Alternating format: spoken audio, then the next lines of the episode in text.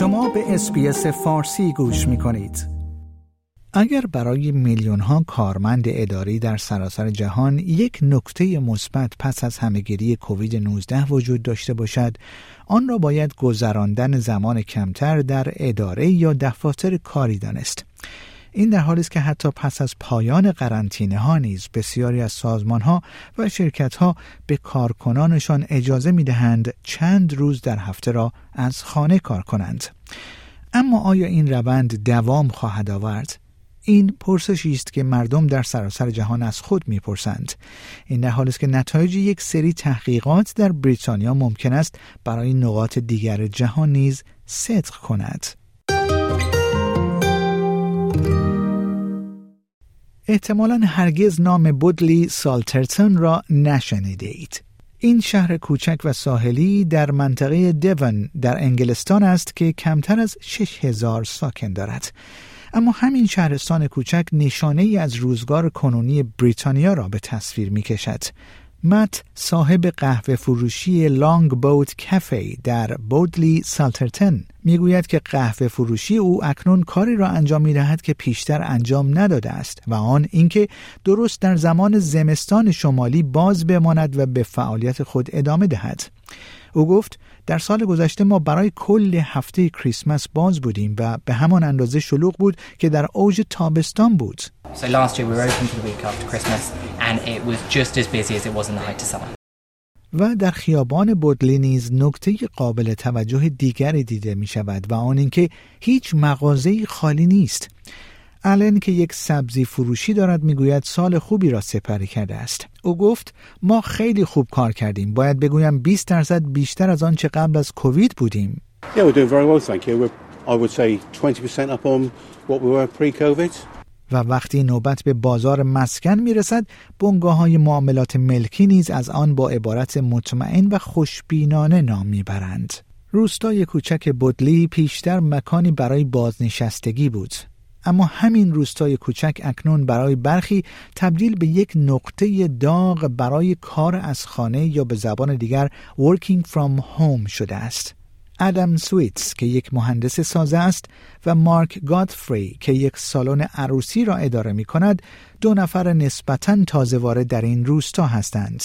ادم می‌گوید او خوش شانس بوده است که خانه رویایی خود را در بودلی در طول کووید پیدا کرده است. مارک نیز می‌گوید ده یا 20 خانواده وجود دارند که همه به آنجا نقل مکان کردند. به گفته او این منطقه کاملا به یک منطقه خانوادگی تبدیل شده است. We were very lucky to find our dream home in Budley during COVID. How often do you have to go to the office? Twice a week, probably now, and the rest of it I just do from home. There's sort of 10, 20 families that have all moved in. It's become quite a family friendly area. Life has been transformed, hasn't it? Oh, totally, totally transformed. اما یافته های پژوهشی که به تازگی در بیش از 500 مکان در سراسر بریتانیا انجام شده است حاوی داده های جالبی است این پژوهش نشان می دهد که جمعیت مراکز شهرها در این کشور در سال 2022 نسبت به سال 2019 کاهش یافته است. نکته جالبتر آن که شهر لندن شاهد بیش از 50 درصد کاهش بوده است. اما طبق این پژوهش بسیاری از محله های کوچکتر از جمله شهرهای بین راهی، حومه های شهر با مغازه های محلی و شهرهای قدیمی مانند بودلی سالترتن در این دوره جدید کار از خانه شلوغتر شدند. و به نظر می رسد این روندی است که اینجا در استرالیا نیز در حال تکرار شدن است. پول گوئرا از اتاق بازرگانی ایالت ویکتوریا می‌گوید شهرهای حاشیه‌ای و روستایی یا به زبان دیگر ریجنال در این ایالت در حال رشد است. We know the suburban office is actually going pretty well, and I've spent the last couple of weeks out in regional Victoria, which is also going pretty well. So I think the opportunity is to rethink what the CBD is going to look like. اما همه هم از رفتن به هومه ها و مناطق روستایی و حاشیه‌ای راضی نیستند. مارینا پلاژوتیس یک کافه را در منطقه تجاری مرکزی سیدنی اداره می کند. او در سپتامبر سال گذشته به SBS World News گفت که کار کردن افراد از خانه تاثیر مستقیمی بر کسب و کارهای منطقه تجاری مرکزی شهر گذاشته است.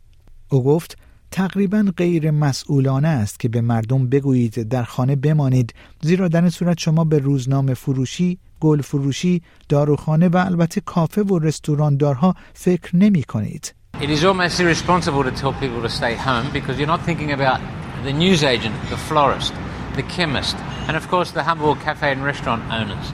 When you ask people if they don't need to come in to stay at home, we have less days to make money in the city. You have a five day business, you would like at least one of those days, if you're lucky, to make a profit for yourself.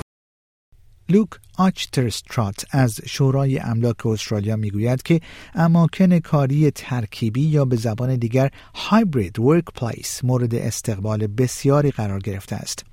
او گفت همهگیری کووید واقعا تعامل ما با انعطاف پذیری در کار را تسریع کرده است. خواه این انعطاف پذیری شامل شروع ساعات کاری نامنظم باشد خواه شروع کار به صورت زودهنگام یا پایان ساعات کاری زودهنگام یا شروعهای دیرهنگام. شما مشاهده می کنید که مردم از این انعطاف پذیری استقبال می کنند I think the COVID pandemic has really accelerated our interaction with flexibility. So, whether that's staggered starts, early starts, early finishes, or late starts, late finishes, you're seeing people embrace that flexibility. در بریتانیا در یک روز کاری در هفته در ساعت پنج بعد از ظهر در مرکز شهر لندن در حالی که ممکن است کاملا تنها نباشید اما به سختی می توانید بگویید که این ساعت شلوغ روز است. مارک آلن مدیرعامل شرکت املاک بریتانیایی لند سک می‌گوید که صنعت کاری اداری اکنون پذیرفته است که یک هفته کاری جدید وجود دارد. او گفت آنچه ما شاهد آن هستیم سه شنبه ها، چهار شنبه ها و پنج شنبه های فوق العاده شلوغ است. دو شنبه ها شاهد 50 تا 60 درصد آن روزها هستیم و جمعه ها نیز تقریبا مانند یک روز آخر هفته دیگر است. What we see is Tuesdays, Wednesdays, Thursdays incredibly busy. Mondays, 50 to 60% of those days, Friday is almost like another weekend day. We certainly believe that there are going to be fewer people in offices for the longer term, and we're planning accordingly. در استرالیا بسیاری از کارفرمایان پس از اعمال قرنطینه های کووید نگران بودند که بهرهوری آسیب ببیند زیرا کارکنان از خانه کار می‌کردند. اما مقاله تحقیقاتی دولت استرالیا در سپتامبر سال 2021 با عنوان کار از خانه نشان داد که در واقع عکس این موضوع صادق است. در این مقاله آمده است بسیاری از مردم می توانند کارهای خود را در خانه و در اداره انجام دهند.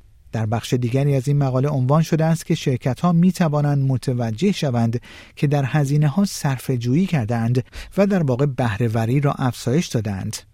مارک آلن می‌گوید به نظر می رسد تجربه بریتانیا به ما می‌گوید که کارفرمایان باید سعی کنند دفاتری ایجاد کنند که در واقع کارمندان خود را جذب کنند. Completely. And if there's not many places to go and have lunch or go out with your friends after work, I think those places are going to cease to be relevant in their current form. و در نهایت برای بسیاری به نظر می رسد که دفتر یا اداره به مکانی تبدیل می شود که وقتی می خواهیم به آن می رویم نه زمانی که مجبوریم. شنوندگان گرامی این گزارش رادیو اسپیس فارسی بود که من پیمان جمالی اون رو به همراه همکارانم آلن لی از اسپیس و دیوید سیلیتو از بی بی سی تهیه و تقدیم حضورتون کردیم. like، share، comment. Space فارسی را در فیسبوک دنبال کنید.